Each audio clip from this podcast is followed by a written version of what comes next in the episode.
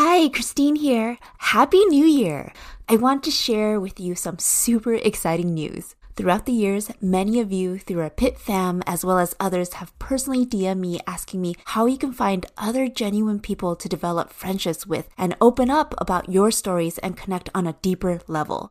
And that has always stuck with me. So I started planning, along with two of my beautiful, beautiful friends, Serena and Christina, and we have started a community called Asian Soul Care. We officially launched a few weeks ago and have already started posting and sharing our feels. Our mission for Asian Soul Care is to cultivate a community where people can develop genuine friendships, connections, and conversations while learning about self-growth. Here, you'll feel safe, heard, and seen for who you are. We're here to celebrate one another and share what we've learned and how we're continuing to grow. For more information, join us at Asian Soul Care on Instagram and Facebook. We'll also link it down below in our description. Can't wait to personally talk to you there and begin this journey together. I just came by to stir your soul up a bit. This is the Perfectly Imperfect podcast with Regina and Christine, where we share our stories as women openly and honestly. We believe it's through our journeys, our happy and sad times that connect us as sisters, because we're all perfectly imperfect.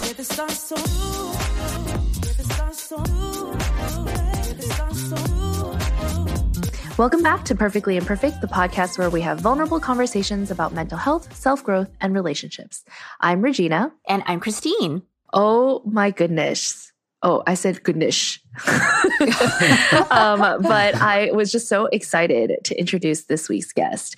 We've had him on before, but we've not had him on solo. Right? No. Yeah. To my recollection, yes. He is someone who plays a really important role in both of our lives and in our relationship as well. I think when it comes to like friends and their significant others, you have the tendency to be like, oh, well, I'm my friend's friend, but you know, the significant other is always just kind of there.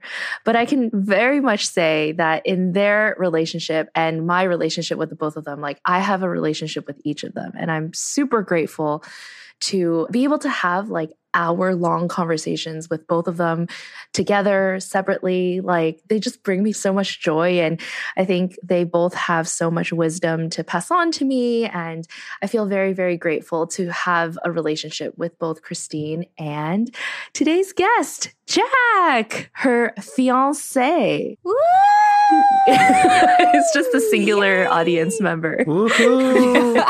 So Jack, I'm sure you guys know, is my fiancé. He actually has been on my own podcast, X O X O Christine, a couple of times. So we dive deep into our relationship, even an episode about why we broke up and mm-hmm. how we got engaged and all of that. He has his own podcast, Ball Versus Life, that he's mm-hmm. been, how long has it been that you've been recording with J C? It's been over a year. Wow. Yeah, yeah. And they talk about sports, but mm-hmm. one of the main reasons why, besides, you know, being my fiance, that Jack is here is because we're so, so proud and so happy for Jack that he's starting his own separate podcast, just himself, called Right in the Feels. Woo! Wow, solo show. What a great name. You helped me come up with the name.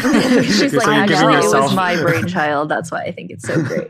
Oh, if you guys only knew the runner-up names. This is seriously the best out of all of them. So Jack, tell us about Right in the Feels, why you're starting it, what it's about, and who is it for? Well, first off, I'm super honored to be a guest of yours. I mean, I was a guest already, but to share this with you guys again is really, really an honor. And for my podcast, Right in the Feels, I'm really going to be focusing on discussing feelings and men in particular. So whether you're a man that has trouble navigating his emotions or just wants to find a way to grow, or you're a woman that's confused about why men think and feel the way they do, oh. well, this is going to be... There's so many of us. Well, this is going to be the podcast to help discuss that. And hopefully I can answer some of the questions, and hopefully we can both go on this journey of discussing all these little intricacies and nuances and understanding why men express themselves the way they do or how they are, just in general. Oh, I Ooh. Love that. You got that down. Yeah. yeah. I just made that up right now too, so. Wow. Okay, stop bragging. I I mean, Jack with Regina in our group of friends, and everyone goes to Jack. Mm-hmm. Jack has taken all my friends and become that voice of reason. Whenever, because if people know me as like, oh yeah, Christine, like she's very older sisterly type, you know, but when they want that calm, understanding, like rational, there's all like the big brother point of view, that wisdom, they all go to Jack. So not surprisingly, a lot of our friends. I feel a tinge of uh, jealousy there, uh, or sense. No, no jealousy. I'm I'm very proud of him. I think it's that's one of the main reasons why he's going to be the man of my life for the rest of my mm-hmm. life. Very proud of him and seeing his growth and his journey, because I will tell you, when I first met Jack, this was not the Jack that you see before you now. Wow.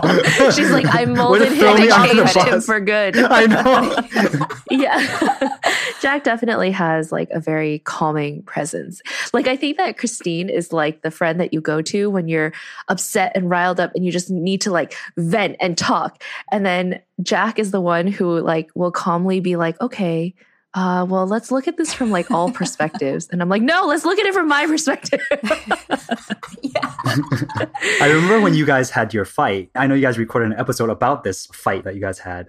Regina and I had a separate little luncheon, and we, we really discussed all the back end stuff of of your fight. And mm-hmm. it was a really good bonding time actually between me and you. Yeah, for sure. It was a very therapeutic experience, because I think that especially during that time in our relationship, Jack obviously knows you and I, like the relationship that we have together, because he's always been like, I don't know in this relationship, is he the third wheel or am I the third I, wheel? I feel like I'm the third wheel. Well, whoever is the third wheel, I think that Jack just always has had a very good understanding of the two of us and how we are together and how we are apart. He's just always been so supportive of just everything. Being able to talk to him during that time too allowed me to get out of my own head of like all of my own feelings or anger or, you know, just frustration with the situation as a whole. And he was very good at listening to me, you know, validating my feelings and being like, okay, I can totally see why you would come at it from this perspective. Mm-hmm. He may have a different opinion than what I'm talking about, but he would never try to impose that on me. And I think that that's mm-hmm. something I've always really admired about Jack. And that's why I think that he is the perfect host. And I'm so excited for the release of Right in the Feels, because I think that he is always able to look at things objectively and talk about things in a very rational way. And, you know, he's gone through his own journey of what what it means to be a man, whether it was, you know, growing up in his like household and like into society and having a fiery significant other like Christine too. Oh my God, who is that? Just like, who is she talking about? So calm. You know, navigating all those different phases in his life. Like this podcast, I'm excited for it. Yeah, yeah. And to give a little bit of background to Jack, because I know he won't say it himself, but he grew up with a sister and a mom, and primarily it was just them three. So he was surrounded by two very strong women still, and now it's three, including me, as well as he has been the best man at like a hundred weddings. True story. He has like so True many story. guy friends. Yeah, I'm his significant other that's always alone at the wedding because he has so many best man responsibilities. So he has always had a lot of male friends, also understanding women and trying to like get perspectives. I think like he has a right balance of that, of being able to hear as well as trying to understand the different worlds. So even in our relationship, I will make him answer for all men. Like, I'll be like, You're why? speaking for all Why are you guys like this? Yes. Christine literally told me that right before we were in a court. Are you ready to speak for all men? No pressure. Yeah, you are the voice for all men. So let's go into today's episode, where pretty much is that. We were talking about assumptions that women have about men. Maybe assumptions, expectations, but also just questions in general. Because here at Perfectly Imperfect, Regina and I are so good. Pros, experts. For speaking for all women. Yes, exactly. Or just talking about, you know, what the world assumes and expects from women and our experiences from that. Mm, so for mm-hmm. today's episode, we really want to have Jack explain a lot of things or clarify and, you know, let's dive in deeper. Like, what are some of the things that men go through? How can we better understand? Because I know the episode that we recorded with Jack, you guys can listen with Jack and my brother. We'll link it down below. That's also a really great episode about just like men growing up and getting a perspective from women on how we can be better allies in that. But I think today we really mm-hmm. wanted to go into just like, what are some of the things that from a women's perspective, we expect of men, or maybe just the world, and men themselves, what they carry on. And we also have a bunch of questions from our listeners that we asked on I G. So we'll also be diving into some of those and seeing Jack's, you know, explanation, or maybe explaining some things that for us, we've never thought of from their perspective. So yeah, let's get mm. into it. So I think that, you know, when we first think of what are some of the assumptions that women or just people in general have about men, one of the things that I've always thought growing up was that men are just less emotional and they show mm. less emotions. They're very logical, and we have to compromise by just kind of dealing with the fact that they're never going to fully understand our emotions or try to understand our emotions. And I think that even today, I didn't grow up in a household that had like very strong gender norms, but I think that there are still, mm-hmm. you know, hints in the back where my mom or my dad will say, well, oh, that's too feminine for men, or that's too masculine for women. And, you know, when you get really emotional, it's like, oh, well, that's because you're a woman. How has that affected you growing up? Like, did you see yourself as an emotional person? Have you ever felt like, oh, there's this assumption that men aren't allowed to be emotional, but why do I feel so many emotions mm. or have so many feelings? Like, what was your experience dealing with that? Mm. Well, first, I think the assumption that men are less emotional in comparison to women is definitely false. Whether men like to say that or not, it's just not true. I think it might be more of a denial of your emotions mm. versus understanding your emotional response or emotions internally, because we're all human. We all feel things at the heart of it. So I think that for sure, whether it's assumption or expectation, it's just not true. I think a lot of men like to say that, but I think that's just them not understanding how to articulate their emotion or understand their emotion in comparison to women too. They're like, oh, that seems so different. So in that way, I don't see myself as emotional, but you feel the same things internally. So that's the first thing about that expectation or assumption. And for me, that's different than you is I grew up in a household that is actually had a lot of gender roles that was kind of imparted to me and my sister. Mm. And that was a big part in how I grew up as a male.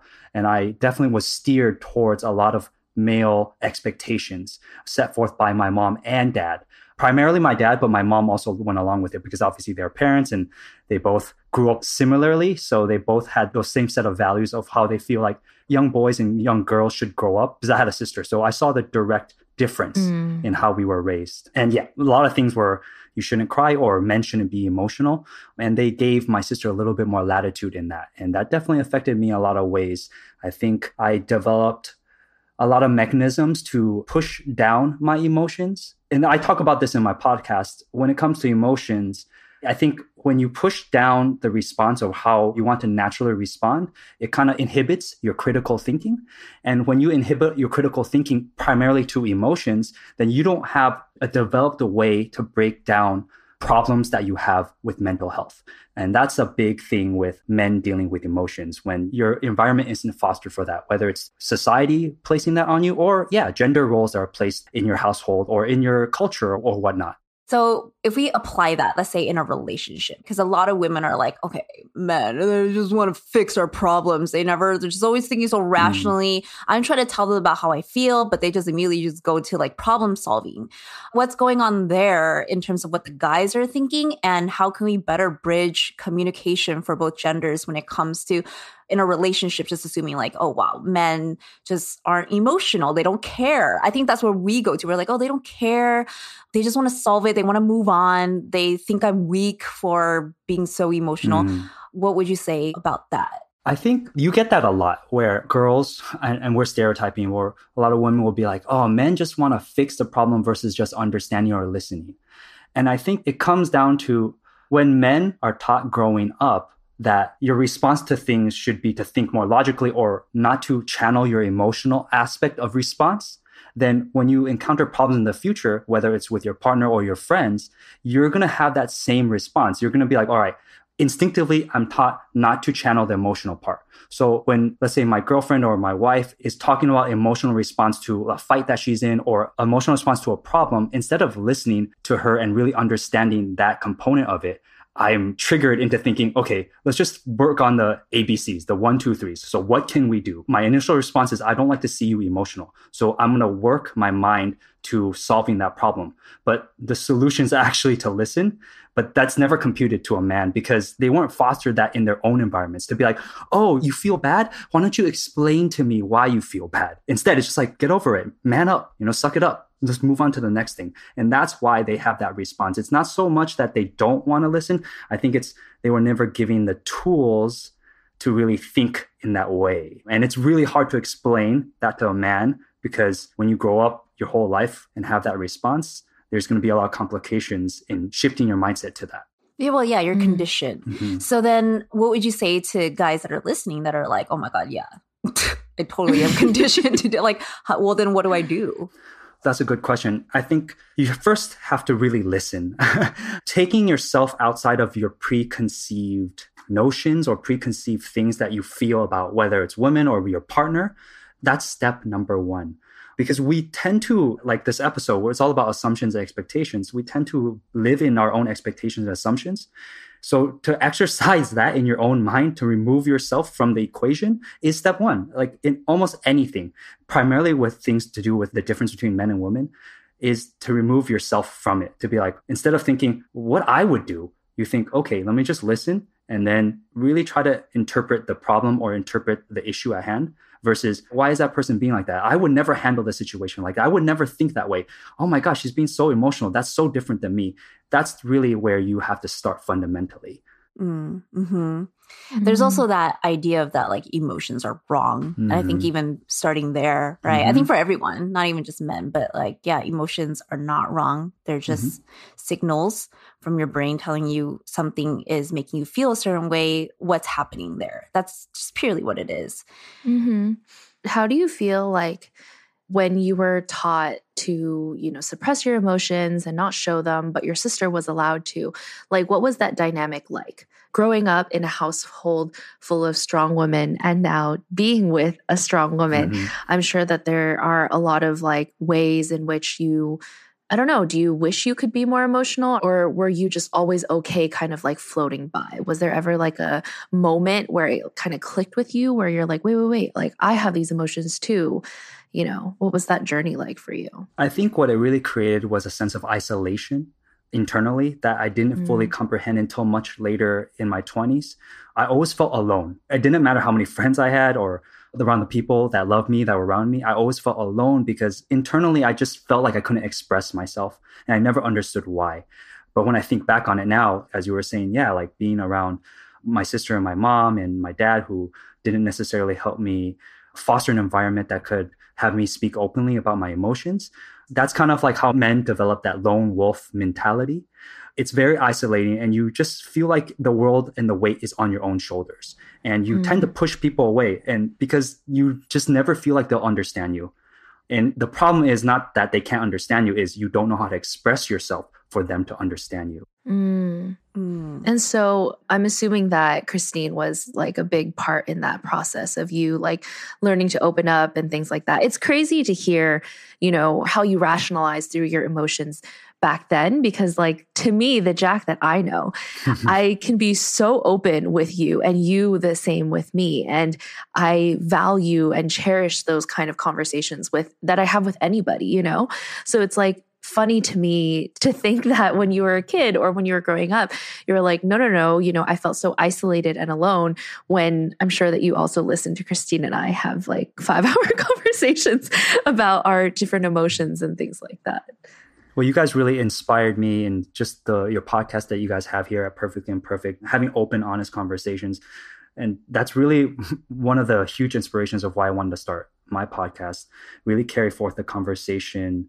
I mean, you guys obviously talk about a lot of women's issues, but for men, that's something I really feel super passionate about. That's why I love the episode topic too. Mm-hmm. Last night, we were talking about it.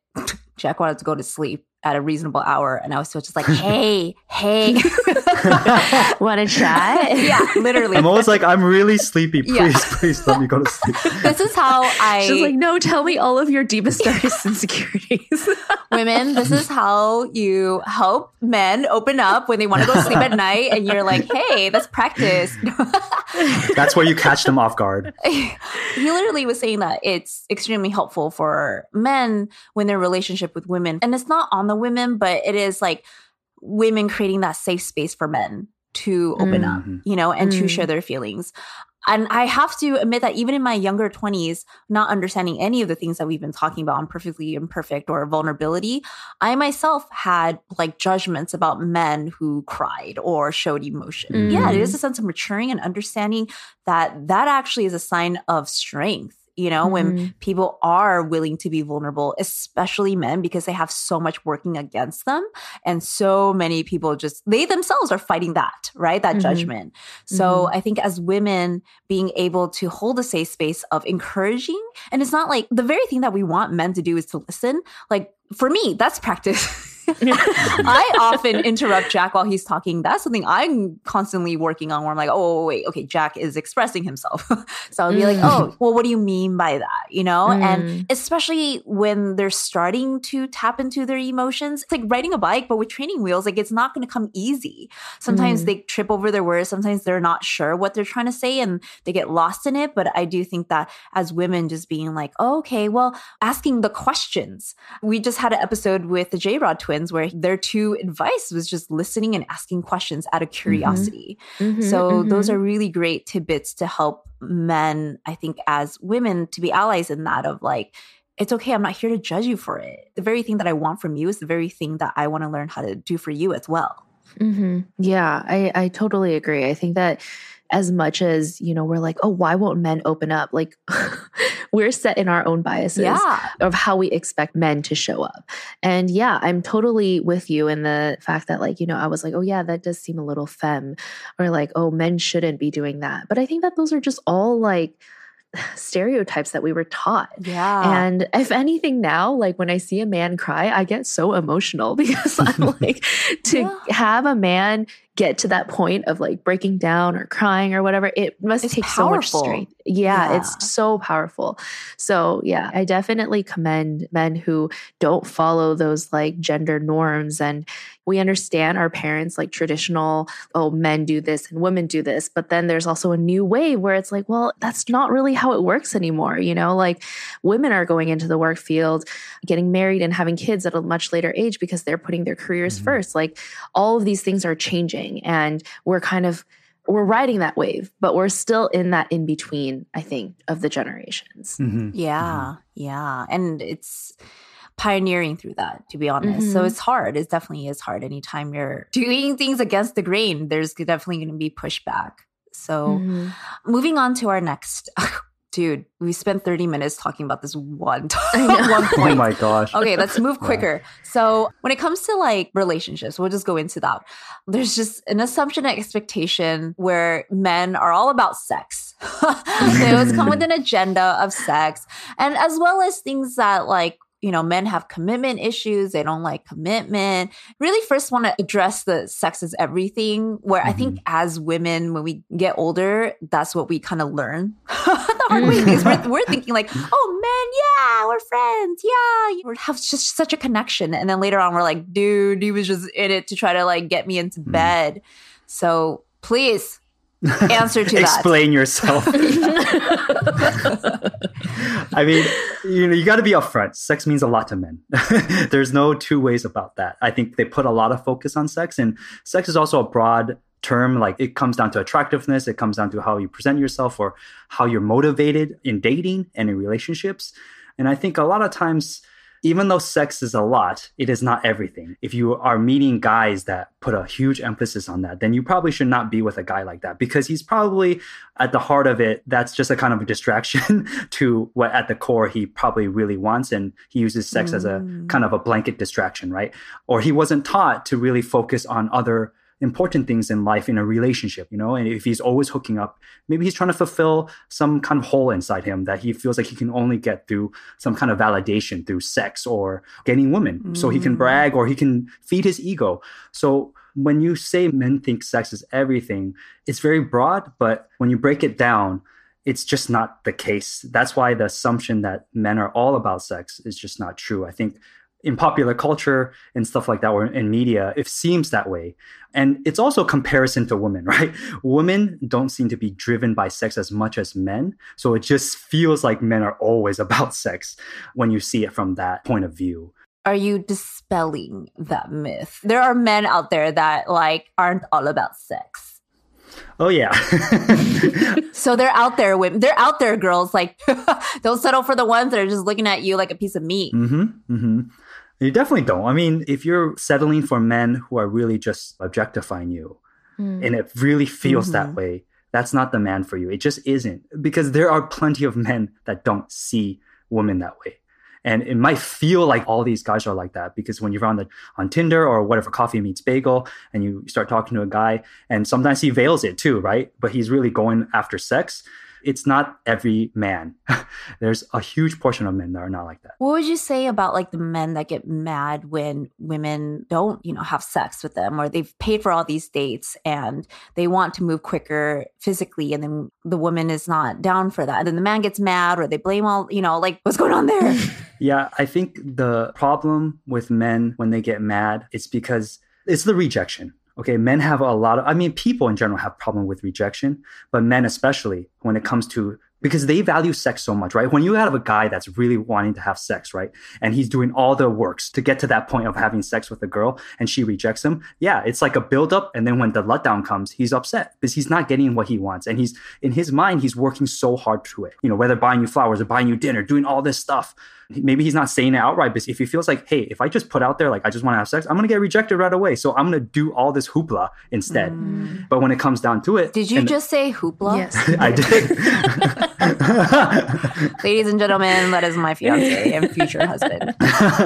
But yeah, I think when it comes down to it and he gets rejected, he gets upset. And at the heart of it, mm. he just doesn't have a healthy respect for you and your boundaries. And mm. I think instantly when you find a man that gets mad at you after you get rejected, you can pretty much put in the back of mind, this man does not respect me. So throw him away. Oh, throw him away. You need to be with somebody that respects you one hundred percent. If you say no to anything, he should respect you. Mm. Spoken like a real man. Yeah. And you know, like in this conversation too, who are we to say that there aren't also girls who are out there who are also just in it for sex, right? Like mm-hmm, I think that mm-hmm. it goes both yeah, ways. Yeah. But I definitely think that in this situation, like we were bred to think that men only care about sex and that women are the ones who like want the emotional like connection and love and things like that. And even when you go back and like watch rom-coms, like it very much fits into those categories. And like, mm-hmm. you know, now looking back at those sitcoms and movies and things like that, we're like, wow, these are so problematic, but it's because of how we've evolved as a society.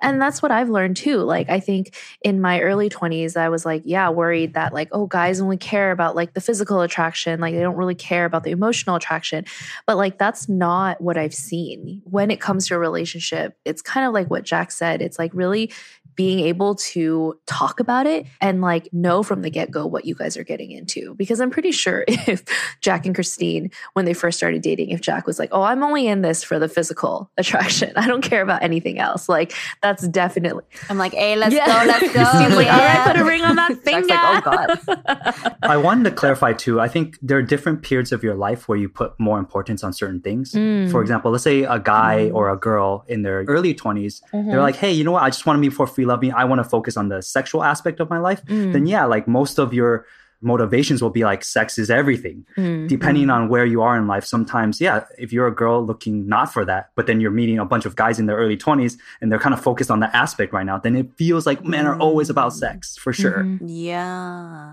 That's very true. I think being able to understand that for yourself, therefore you're not making compromises that you're definitely not comfortable with. We've said this before on Perfectly Imperfect. As a woman, there is this narrative, and this is what we're taught, that any type of like unwanted sexual advancement or things that make us uncomfortable as women, that we attract that. that we did something, mm. you know, it's like what you're wearing, how you said something, how you walked. And, you know, we're taught as women, especially Asian women, like don't entice the man, mm. don't do that, mm. you know, keep your, like, keep your legs crossed. And therefore when we become women into adulthood, and then you have like, like you said, young men who are full of testosterone and like, you know, yeah, I'm going to be a man. I will speak from personal experience. I've felt like it was my fault mm. a lot. I felt bad. I felt like I shouldn't say no. And I can't say no because, yeah, then he's going to get mad or then he's going to hate me. He's going to reject me. They're going to think that I did it. So it's easier just to go with mm-hmm. it, even though I knew I was uncomfortable. Mm. I think that's important for what you said, to hear it from like, a guy's perspective. If a man is not respecting you when you are being clear or not even being clear, if any time that you're not feeling comfortable, express it. And if he's not respecting it, then that right there is a clear red flag. Mm-hmm. Mm-hmm. Mm-hmm. Definitely. Yeah. And I, I think that that's a lesson that I wish more young girls are being taught. And I'm glad. I mean, no means no. And you can say mm-hmm. no, like saying no is okay. Like, mm-hmm. I think that those are such important lessons that because of the traditional values of like our parents, like even now, like sometimes I'll buy a top that's like kind of revealing. And my mom's like, wear a jacket. Like you're like enticing the boys, like you're inviting them. And I'm like, excuse yeah. me. Like it's little comments like that, that I think that really get drilled into you, into women, especially at a very young age, that make it feel like, yeah, it is our responsibility to make sure that men don't act up when it's never the other way around. It's like, why aren't you teaching the men to not act up? Why are we the ones who yeah. have to prevent it from acting up? Why are you not teaching your sons to respect women and yeah. respect no and see them as humans? Yeah, exactly. I, I think as a man, it's important to acknowledge, like even B L M, when we were talking about like when the world is really focused on B L M and all the racial injustice and stuff like that, it's really understanding privilege. I think as a male, it's hard to understand privilege when you grow up in a world where it's very dominated by men. Men set the rules up. So unconsciously, you don't even process that you have the privilege. You only wield the privilege when it suits you best. It's like in any competition, right? You're going to wield your advantages. And sometimes you don't even know the advantage that you have, but you just want to get to that end goal, right? Whether it's to have more money or have more status or, yeah, have more women, you're going to wield that advantage. And I think you see it play out in dating, you see it play out in society, even more so in terrible ways, whether that's the president or Supreme Court. And that's the scary part of what we're talking about right now is male privilege is still around. Even though we're having more discussions, there's still a lot of people that don't want to admit to having that privilege under a disguise of using it as an advantage, though. Because if you admit to it, maybe you have to find a solution. Hey, maybe I shouldn't have this crazy advantage over another woman. And what if I don't have the advantage? What's going to happen? I'm mm. not going to be where I am, right? Yeah. I think that that is what is so mind-blowing sometimes, where it's like, I don't want to acknowledge the fact that there is this like male privilege because of how it will affect me and like what I'm able to do. And I don't know, it's just so extremely frustrating. I grew up with a very strong female leader in my life, and that is my mother. Mm-hmm. And she takes like no shit from anyone. Mm-hmm. And so I think that that has been a really inspiring and like empowering thing. But I think that even then, like, yeah, exactly as I said, there are still some embedded things where she'll say like, oh, well, you know, so-and-so is really lucky that they're doing so well in their career, considering the fact that they're like Asian and they're a woman. Mm. And like, that is seen as a negative. It's seen as a weakness to be mm. not only a P O C, but also a woman, you know, mm. it's like the double threat. What's the triple threat? For sure. I mean, mm-hmm. it's just like navigating mm-hmm. the world in all these different experiences. Mm-hmm. I mean, if we're going to tie that into today's episode, it's like acknowledging that, recognizing that, and hearing that. I think mm-hmm. that's important, where we then we can start talking about it. Mm-hmm. But I know we're like, a lot of us are coming from like different points and we're like, this is how I grew up. This is how you don't listen. And men are like this, mm-hmm. women are like that. But like Jack said earlier, it's like taking yourself out of the equation just to hear what the other person is saying. With that, there's also this expectation that men should be the breadwinners mm-hmm. and take care of everything. I feel like, you know, when mm-hmm. we think about like, oh, dads and father figures, leaders of our family, stuff like that, there's so much put on that role, and that men, they burden and shoulder all of that weight of feeling like you have to have the answers, not only for yourself, but for your family, for your future, all of that. What is that like? It's a lot. It really is a lot. When at a young age, you see how men should be in society and how you should be in your household. Like, you should be the breadwinner. That's the expectation.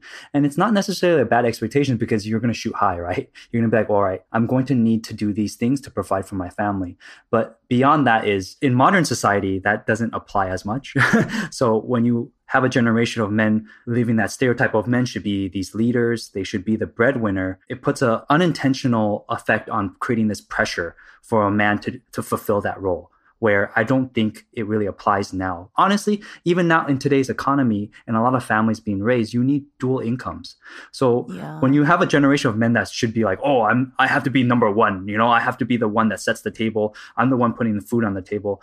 I and am the hunter, you are exactly. the gatherer. But the reality is you can't make X amount and provide for your family in that way anymore. You're going to have a lot of men not feeling like they're men. They're not living up to that standard.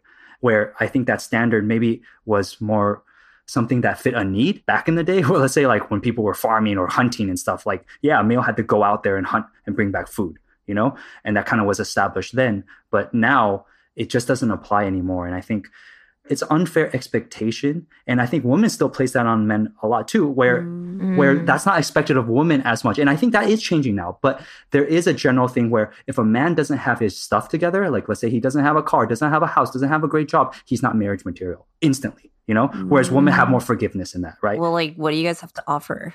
Other than safety and security of a home. Exactly. No, oh my God. Your good looks. No, I hear you. Well, also that like it's tied in with ego. Mm. Then it becomes like a validation, right? Because like, oh, the mm. more money I bring in and provide for my family as a man makes me manlier. Mm. And if your wife is going out making the money and I'm staying at home as a man to like take care of my kids and be a homemaker, then oh, that's embarrassing. Like, why? I think there's two levels of expectations. One that men place on men and others that women place on men, right? And they sometimes, they correspond to each other. So mm. in this case, it's like men should be the breadwinner. Maybe women expected that of men originally because it was needed. Right. To have a fruitful household, to provide for your kids, he needs to have those capabilities. He needs to show them. So mm. that's at the root of it. But then beyond that, there's the ego part of it where men are comparing themselves to each other. It's like, who's the best man? Oh, sizing each other up. Yeah, exactly. He's the one that has five cars. You guys are like gorilla pounding your chest. Exactly. And there is a lot of that. Guys like to compete. They like to compete against each other, for women and against themselves, right? Who's the best? God, men. Just kidding. Women are so competitive with each other too. Yeah. Um, well, this also ties into like another question that one of our listeners had. That is like that guy friends always see each other as competition. Have you experienced that? Like growing up, did you see your guy friends as like, if they get these girls or if they get those jobs, that means I am less or not as good as or anything of that? Did you always feel the need to be, you know, the strongest, the fastest, the best basketball player, the one with the most successful job, the one who went to the best school, you know, definitely, et cetera? I think definitely men have that sense of competition. And there's a part of it that's out of respect. As a male, when someone sees you as competition, you almost say like, oh, that means he respects me, because if he didn't think anything of me, he wouldn't think of me as competition, right? If I'm that mm. below him. So oh, men kind of... I've never thought about it that way. Yeah, yeah so men... when they compete against each other, whether that's in a sport where it's physical, you can tell right away if you have an advantage, or there's certain men that hone certain skills to gain an advantage. Like that's a respect. You're like, wow, that guy really is working hard to get to a certain level. Kobe. Exactly, Kobe. So competition is respect in the male world. They don't see it mm. as like, oh, you're trying to necessarily just take me down. Actually, the more that someone tries to take you down in a fair way, of course, the more respect you give that person. You're like, okay. What? Respect to that, you know? Men are crazy. Wow. Women are like competition. Ah, mm-hmm. it, it is about tearing each other down. Mm-hmm. But I guess when you say that, there is a sense of respect because you just don't want to admit it. You don't want to give it to her. But there mm-hmm. is that like, oh yeah, I see you and you're doing something that's cool. But I think maybe with women, it depends on what circumstance and how mm-hmm. they see themselves as competition. But I think there is that there's not as many opportunities in that area, or women just being queen bee and all that. So we try to take each other down in that way through competition, whether it's mentally or vindictively. Yeah. I think it's something that is like, I don't know if it's necessarily like verbatim, like taught to us, but it is embedded in us. Like, I think through experience and things like that. And I've said this on this podcast before, where it's like, I remember when Christine first started at Wong Fu, and I totally saw her as competition. I was like, oh my gosh, there's this other girl who's coming in. And like, does that mean that I'm getting pushed out? Does that mean that she's going to take over my responsibilities? Like, what does that mean? Right. And it wasn't even like, I was like, oh, I don't like Christine. I hadn't even really known her or like talked to her that much. And why couldn't we have like worked together? Like, that wasn't our first thought. Yeah. Like, well, that wasn't your first thought. It was my first thought. That wasn't my first thought. I was like, she's threatening me. But I, I don't even think that it was like any of the actions of yeah. you or I. It was just like the situation and what we're taught about the situation where, you know, if there is a woman in power, there can only be one. Or, you know, if she gets that promotion, mm. that's it. That's the cap, you know? Yeah. So yeah. I think that it's female competition that we feel is probably different than men, but there is that same kind of competitiveness. It just comes out in different ways. Hi, Christine here.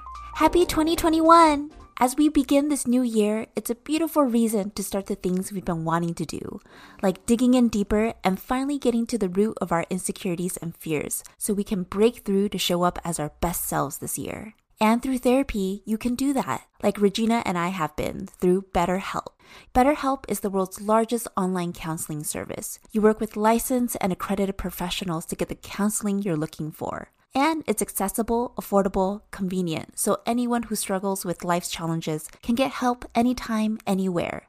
We highly, highly recommend trying BetterHelp. Especially during this time, it's super convenient. You can schedule sessions around your time, and you can message your counselor whenever and as often as you like. Plus, it's more affordable than traditional offline counseling, and financial aid is available. BetterHelp has made such a difference in my overall well-being through twenty twenty, and I know it will continue to help me expand and grow through twenty twenty-one. BetterHelp is offering our P I P fam ten percent off your first month by using our link at betterhelp dot com slash pip. Again, that's BetterHelp. H-E-L-P dot com slash P-I-P. Take care of yourselves and sending all our love and hugs into this new year. Regina here. I've always been deeply invested in the stories of my ancestors since I was young. Growing up, I constantly asked my parents questions about their childhood and loved learning about the experiences that shaped them into who they are today. That's why I'm so excited that we're partnering with StoryWorth. StoryWorth is a fun and easy way to share stories and life lessons with your friends and family. It's an online service that helps your loved ones share stories through thought-provoking questions about their memories and personal thoughts. It's a fun way to better understand the complexities of your family history and a wonderful way to stay connected during these unprecedented times. Each week, StoryWorth emails your family member a different story prompt or question you've never thought to ask, like, what's a small decision that you made that ended up having a big impact on your life? And if you can see into the future, what would you like to find out? After one year, StoryWorth will compile all your stories, including photos, into a beautiful keepsake book that's shipped for free. It's been a huge bonding experience for my parents and I as my dad answers the weekly prompts. He said that the questions have even made him reflect upon his own journey. I'm a huge sap for sentimental gifts, so I'm so excited to finally have all these stories written down in a book that I can cherish forever. Give your loved ones the gift of spending time together, wherever you live, with StoryWorth. Get started right away with no shipping required by going to storyworth.com slash perfectly imperfect. You'll get ten dollars off your first purchase. That's storyworth.com slash perfectly imperfect for ten dollars off.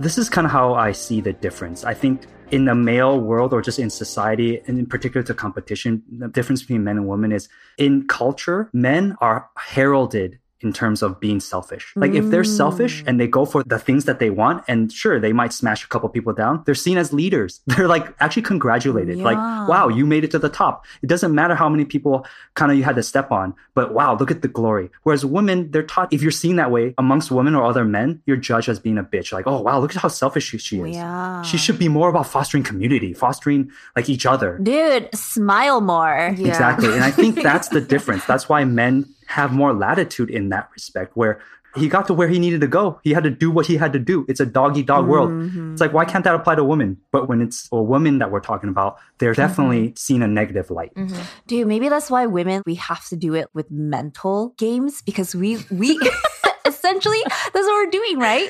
We're trying not as like being selfish. I mean, like we're looking out for ourselves, mm-hmm. which is why we feel like, oh, the resources or whatever mm-hmm. isn't as plentiful. So, but we got to make it look like we care. We're not that, that girl, right? So that's why we got to be more manipulative. Oh my God, it makes sense. No, but I think, I think Jack makes a really good point. Like I've never looked at it in that light.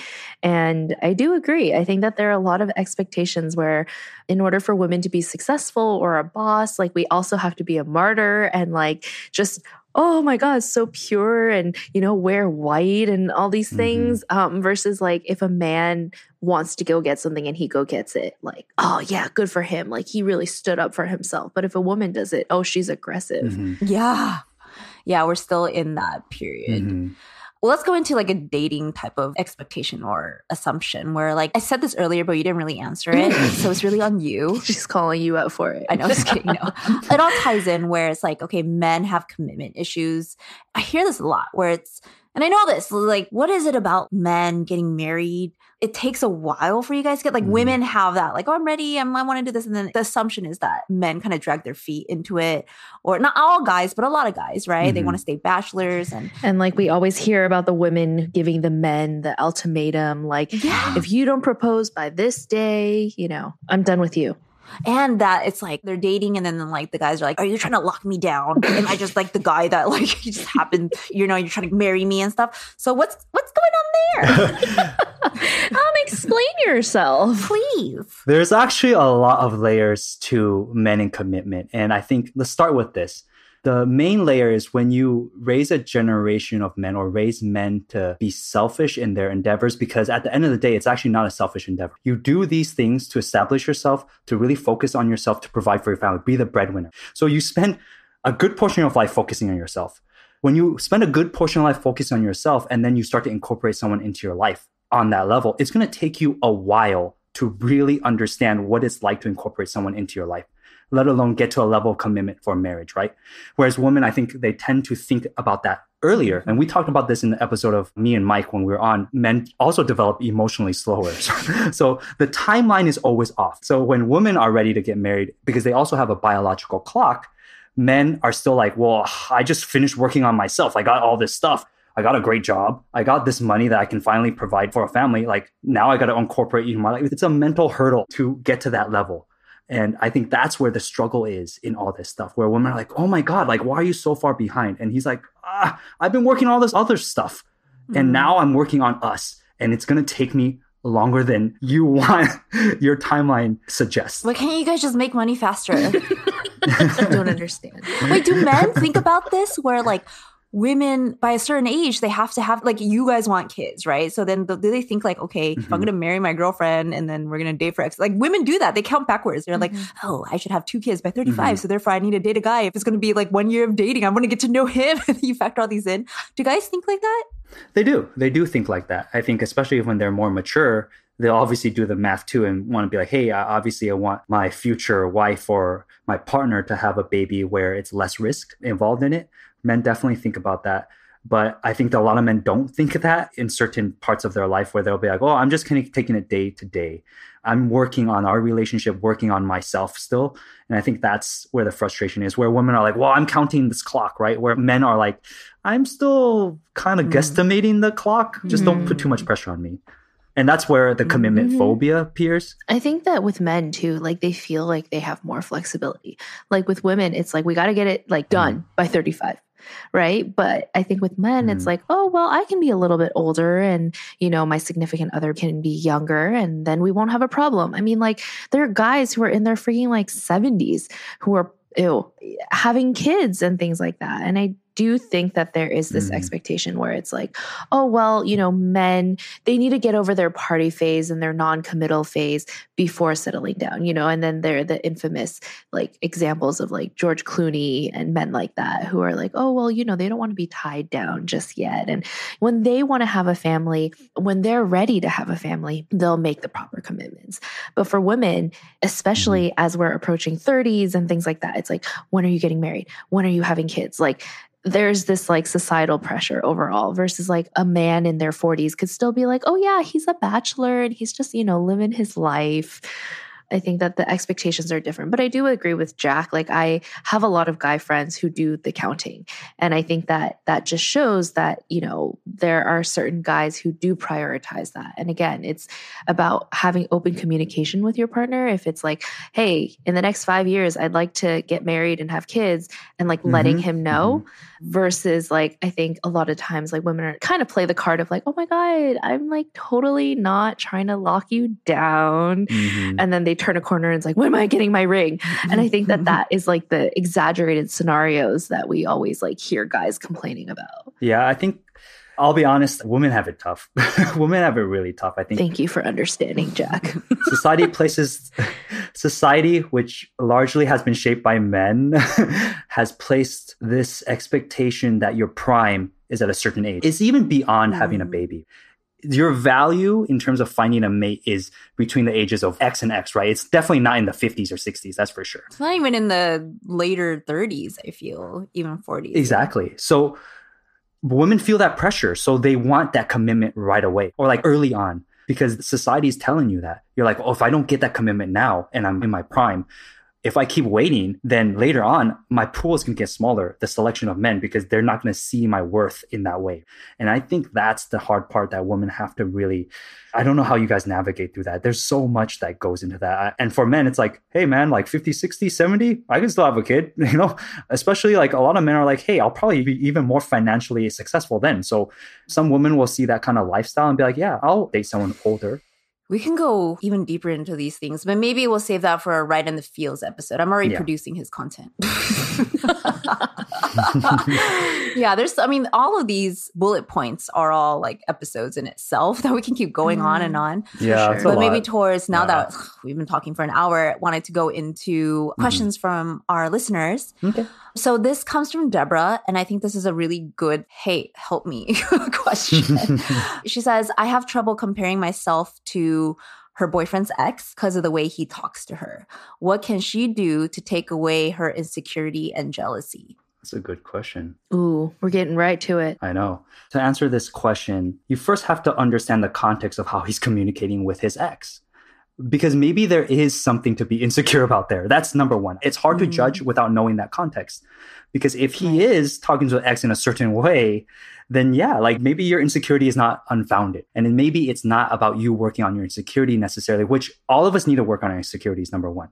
But beyond that, it's understanding completely what is the context of that. And it's hard to answer that without understanding the context, because sometimes there is problems with trust. Sometimes your boyfriend, I'm not saying this person, okay, but sometimes your boyfriend doesn't understand boundaries, right? He's thinking, oh, talking to my ex in this way is totally fine. But in reality, you don't think talking to his ex like that is appropriate. And I think Christine and I actually had this issue early in our relationship where she established her boundaries, but I also didn't necessarily respect those things. And I was talking to my ex without telling her. And those are things that we work through in our relationship. And it takes communication. It's really being honest and open and really getting through fights, really, or arguments with that to get to a healthy place. Mm. So what if he's not necessarily talking to her in a way that is inappropriate? And it, it really is... What a lot of women or guys can also relate to this is just feeling jealous. Like, that's why a lot mm. of people don't want to go into the X files, right? Because yeah. they're just like, I'm already jealous and I don't I want to think about you being with somebody else and, you know, all that. So what would you say to Deborah or people like Deborah who feel jealousy and insecure when it comes to any type of exes? Like a lot of my jealousy that I've had with you, Christine, whether it's like when you talk about exes or you talking to another guy, I had to really ask myself, why am I insecure? Why do I have these insecurities in me, and sort through that? Because it's unfair for me to project that onto you, because I know you're not doing anything shady when it comes down to it, because I trust you. So it really comes down to me. And I think we're doing that inner work is the hardest part. And all of us have been there where we've been jealous, or, and it doesn't even have to be a significant other, jealous of your friends, jealous of other people. Why do you have that? It could be from a multitude of reasons, right? Maybe your parents didn't really give you that security inside you to feel confident, you know, or mm-hmm. a whole host of other reasons, or trust issues. Maybe you dated people that didn't really give you that trust, and now you're skeptical all the time. That's kind of where it sources from for me anyways. Yeah. I think to add on to that from like a woman's perspective, Deborah, is that totally get the jealousy. I think that's a human emotion. I would say that comparing ourselves to our significant other's exes is like, what does she have that I don't have? Mm-hmm. Is he still in love with her? Could they? They had obviously had such a deep relationship or whatever it is. And I think that's where we talked of earlier about like women in competition. And then you want to like kind of tit for tat, like what she has, what I don't have. Can I gain that? Oh my gosh, she has bigger boobs, you know, mm-hmm. or like she's so successful in this. You kind of like take yourself down mm-hmm. in order to just see where you stand. Mm-hmm. And all of that is old conditioning of how we see ourselves. We haven't worked on valuing our own individual personality, who we are, our experiences, everything that you are, even in the things that you feel most insecure about or you feel like are flaws, are all what makes you you. And I think choosing to believe in your partner that he fell in love with you, that he's not with his ex for a reason anymore. This is all taking out of account if he's like being inappropriate, because that's a different thing. But that's just Just say like your boyfriend is telling you, no, I love you and I love you for you. I think that's the part where I've been working on myself with Jack. It's like just believing it, mm-hmm. believing that even though I have certain things I'm still working on, that he still loves me for that and he wants to be there with me, to grow with me, and really leaning into who you are and not only just like what you bring to the table, but just your light, your energy, who you're trying to be, who you've worked really hard to be today, and owning that. Mm-hmm. So I just totally jumped onto that was question was for Jack. No, I think that that's, it's an emotion that I think kind of going off of like the conversation that we had earlier about like women and jealousy.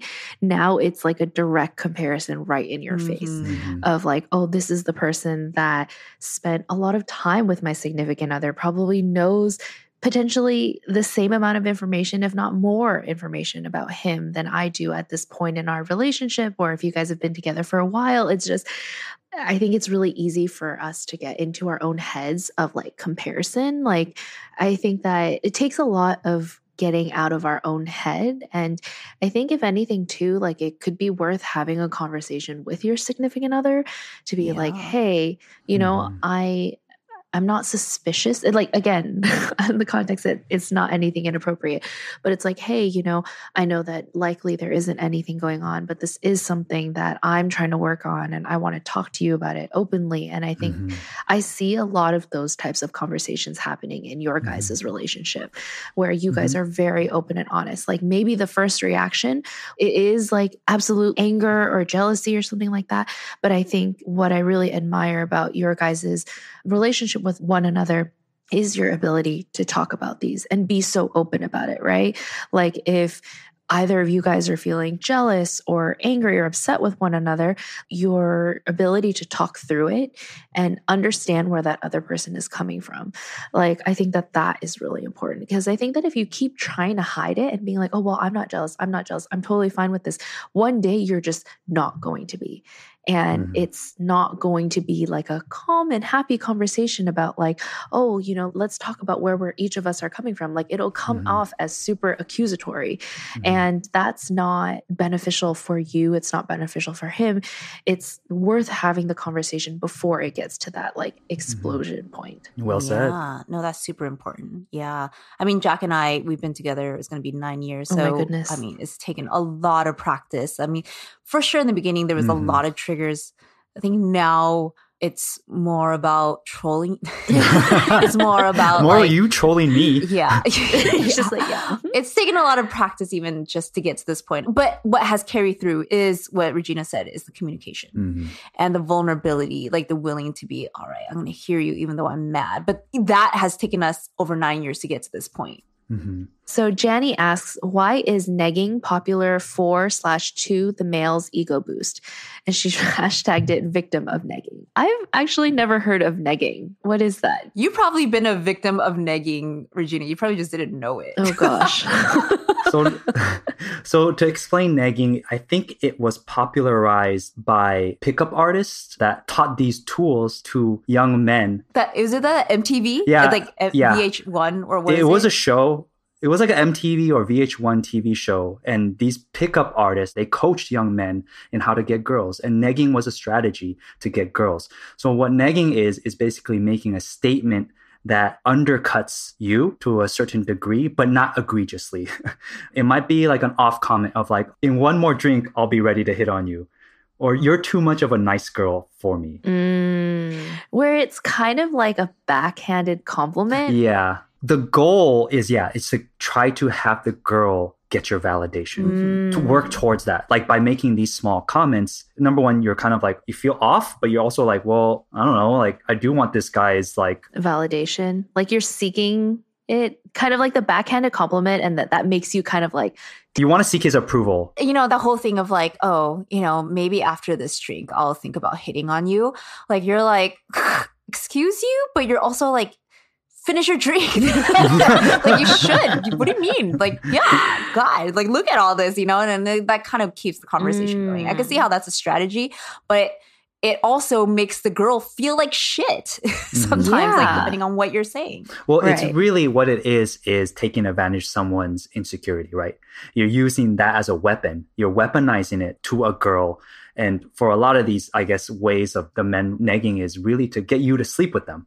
That's the goal. That at the end of the day, you're willing to give up sex to get that validation or approval from them if they keep doing that. Because you're like, well, why does he not just like me for me? You know, what do I have to do for that? And he's like, hey, you want to hang out more? Then are you down for that? You know, mm. if you're a cool girl, you'll do that, right? And then it puts pressure on you. And it really takes advantage of girls that have that insecurity. So guys are targeting girls specifically that will respond to their negging. And I think a lot of girls are unknowingly responding to it. They don't fully understand. They think it's flirty. Ew. Exactly. Disgusting. Yeah. Dude, I can totally think back of guys I've dated that it was totally based off of negging. And I was like so pissed, but also just like, I'll show you, you mm-hmm. know? And but it's also kind of attractive, which is twisted in, mm-hmm. in that mm-hmm. sense. But I didn't understand it till looking back now. I'm like, oh, you don't have to be flirty by putting me down mm. in a way mm. for me to feel like, oh, this is like interesting. This is like, you know, and it's like all these freaking games that you play with yourself. Because you see that in K-dramas. Well, exactly. And that's what I'm saying. It's like so twisted the way that each gender is taught to love and to receive mm-hmm. love. I mean, I think that one of the more like cheesier rom-coms would be like, He's Just Not That Into You, where they go through the whole like, you know, girls are always taught that, oh, if a guy is like really mean to you, that means he really likes yeah. you. Like how... Yeah. Like, I, I feel like we accepted that for so long, but then one day, like when you realize like how weird and twisted, like twisted yeah. that is, and that we're teaching young girls this, and like, yes, okay, fine. Like, you know, harmless fun when they're young girls, but I don't think that it is harmless fun, because then it creates like these insecurities and this like feeling like, oh, if a guy treats me really poorly in a relationship, that just means he really likes me. Or he loves me. Like we say, like, why do women stay in abusive relationships? Because we do that mental flip subconsciously. Like, no, mm. no, no, but he really yeah, loves me. Because he'll do all these other things and then they'll negate like the negative things. You're doing that mental flip that, oh no, but he's a nice guy because he actually, by doing something mean to me, is actually his way of showing that he likes me, that he's actually a nice guy. Mm-hmm. You know, so we take that and it's built into our D N A of how we don't understand men. Mm-hmm. And landing these conclusions that actually are not true. And it's just justifying really abusive type of behaviors of well, men and women. Okay. Yeah. I wanted to mm-hmm. kind of answer the question of why it's popular. And the mm. reason why negging is popular, because negging actually, the origins of it is to give a chance to guys that normally wouldn't get the girls, okay? So when you're in a bar and you're a guy and you're not the best looking, you're not the one that stands out physically or even charismatically, right? You have to find a way to adapt to get the girls that you want. So these strategies were developed to teach males that don't have the confidence how to approach women and throw them off a little bit, but still get their interest, right? Because at the end mm-hmm. of the day, if you're super good looking, you probably don't need a neg. Let's just be honest, right? If you're Brad Pitt, you don't need to go around to girls to get their attention. But if you aren't Brad Pitt, you need an in. You need a strategy. And if your strategy is being a nice guy, sometimes being a nice guy doesn't work for a lot of guys. They're just like, oh, I'm just being me. I'm just trying to like be like, hi, what's your name? And girls are just like, nah, you know, like nothing intriguing. And the negging creates that intrigue. Gives you edge. Yes, exactly. And that's the problem where that's developed. And the thing is, it's worked. That's why it's such a thing.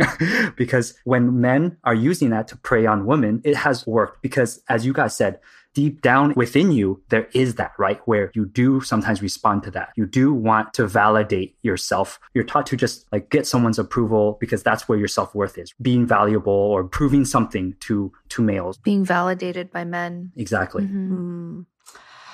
Yeah, such different worlds, you know, mm-hmm. and us women usually being the one that's being approached and not having to think about strategies or stuff like that. We think about it in a different way of like, well, how do we keep you? Right? That type of thing.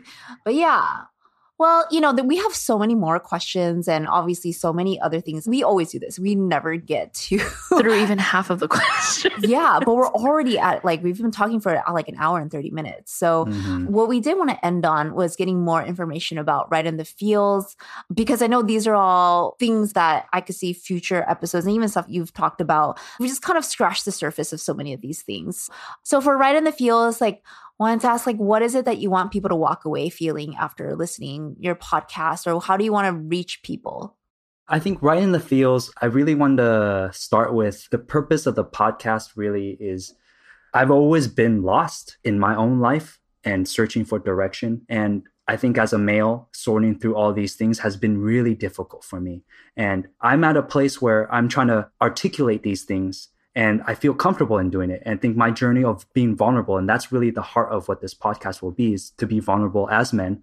And with this being on Perfectly Imperfect, is also have this open discussion between men and women so we can better understand each other with how society is modernizing. And we're having these free flowing and understanding that it's a spectrum of emotions, spectrums of sexuality. It's a spectrum with a lot of nuances. And again, it's going to these assumptions of men and women. Like, can we move past these assumptions and expectations? Because we're just all people. That's kind of at the heart of it, what I'm trying to accomplish with the podcast. And I'm going to have obviously guests on to discuss these things, different topics that involve the origins of our emotions and how to deal with our feels, specifically man feels. Mm-hmm. And that's really what I'm excited about with my podcast. And I really can't wait to have you guys listen to it. Yeah. yeah. I'm excited because I know, I was like, there's so much I've learned from Jack and just conversations that we've had where it's even like when women get catcalled, like why mm-hmm. do men get mad when women don't respond to catcalling? Mm-hmm. And then he's like explaining, well, men see it in a certain, like how they view attraction is they want to be seen as attractive. So the way mm-hmm. that they're catcalling us, we see it, it's like, oh, you're looking at me as a sexual object. Like men, surprisingly, also they want that. They want to be yeah. seen as not sexual objects, but just like, I would sleep with you. You're a candidate that I would sleep with, mm-hmm. but not validating me. Just totally says that you don't see me at that level. You're crossing me off as nothing. So then they feel automatic rejection in that way. So stuff like that, where it's like, mm-hmm. we jump into these conversations just, you know, after we watch like a murder mystery, we'll just like go into all these like random conversations. And it's so enlightening for me to hear as a woman. And that, that helps build empathy and compassion for like, oh, before, literally my twenties were like, oh, throw rocks at boys. There was like a popular comic back then that was like that. And then now it's like getting more understanding from where males are coming from helps me be a better person, honestly. Mm. So sure. I'm not coming in with, yeah, my own judgments and preconceived notions of like, well, this is just what it is. Like, they're jerks and they're assholes. You know, there's more to it. Where mm-hmm. I am now, the person I am and the person that you've guys gotten to know, especially you, Regina, like I was not this person early in my twenties. I went through a lot. Like I had a gambling addiction. I fought with my family. I ran away from home. I did a lot of things that were very abusive to myself. And these are the things that I learned along the way. This is why I care so much about starting my podcast, is really to talk through these things, through my experiences. I was a very angry, angry man. Even being with Christine, I had a lot of relationship issues where I lied to her. I wasn't honest. And I had to work really, really, really hard to understand myself and fix those behaviors and improve on them. That's the reason why you guys have inspired me, like giving me the courage to actually say these things, and following your example of Perfectly Imperfect. That's why I honestly am so honored to be a guest, you know, and mm. talk about the difference between male and females and stuff like that is so fascinating to me. Aww. Yeah. No, I mean, I think, you know, Jack, like, throughout our relationship and watching you and Christine grow together, you've always been someone who was always never afraid to stray away from your struggles. And I think that That is a really difficult thing for anyone to do, but it's also particularly difficult for men to do because they're taught and bred to not show weakness. And, you know, they have to be exactly like all the things that we said in this podcast. And I'm glad that I got to meet later twenties and early thirties to mid thirties Jack, because I think we get along a lot better than early twenties Jack. But I'm, I'm so proud of the growth that you've done and the work that you've done on yourself. Just seeing the amount of work that I see you guys do on yourselves together as a couple. And, you know, everybody in our like friend group is always like, oh my God, Christine and Jack are like, you know, relationship goals. But I think that oh, they don't really see, I, I do think that. Yeah. And I, but I also think that like a lot of people don't see a lot of like the work that goes into it, the work that you guys had to do individually and together. And a lot of that time it overlapped. And I do think that that's probably why you guys had that break where it was just like you guys mm-hmm. were both working on yourselves and ran into this situation where you're just kind of like, oh my God, do we continue growing together or do we go our separate ways? Mm-hmm. But, you know, I'm very glad that you guys continue to work on it together. and I'm, and I can still see the work that you guys are doing on yourselves. And I think that you guys are people that I really admire in regards to the way that you conduct yourselves in a relationship, because I hope that I can also have that openness and honesty in my future relationship where we can talk about these things. Like I have said in the past where it's like, I feel closest to people where I am able to have these conversations with, and I can see how much better your guys' relationship is because of those three a.m. conversations, whether Jack likes them or not. That's the secret, guys. That's the secret. Okay, just you like, wake them at that three a.m. delusional. Yeah, they'll say they'll answer anything truthfully. Seriously, it works. It works. Okay, so then where can people find you and Right in the Feels? Well, the podcast is called Right in the Feels, so you can find it on all platforms, whether it's Apple Podcasts or Spotify. And for social media, you can follow me on I G, Right in the Feels podcast. And I have my own personal I G, which is Jack Chen Was Here. We'll be sure to link all the information down in the description below. Definitely check out Right in the Feels. I'm so excited that you're starting this new venture, and I'm so proud of you and your dedication to helping all men understand their emotions better. I will speak and, for all men. Yes, exactly. exactly. Answer for them. Yeah. I mean, like just personally as your significant other, just watching your own journey. Jack started off as a banker when mm-hmm. I first met him, believe it or not. And how wild is it that Christine married an ex-banker? I know. I know. I was like, no, artists all the way. And then I go for like a financial guy. That's true. That's true. So I think for you to get to a point where seeing you record by yourself and the struggles that you even just doing that, just sharing it and talking to yourself and being vulnerable, I'm really proud of you for being able to get to this point and taking that chance and going off something that you know isn't going to guarantee you X amount or it's not going to come to this type of outcome mm-hmm. or whatever, but it's purely because it's from just the good of who you are and wanting to spread a little bit of light or connect with people purely just for that, connecting with people and putting that out there. So yeah, really proud of you. And this is what Regina says. I could not recommend listening to him more, you know? So she always says this, she's like, it just makes me, ah, just all the, ah. So yeah, there it is. I think that's one of the highest recommendations. So definitely go listen, follow.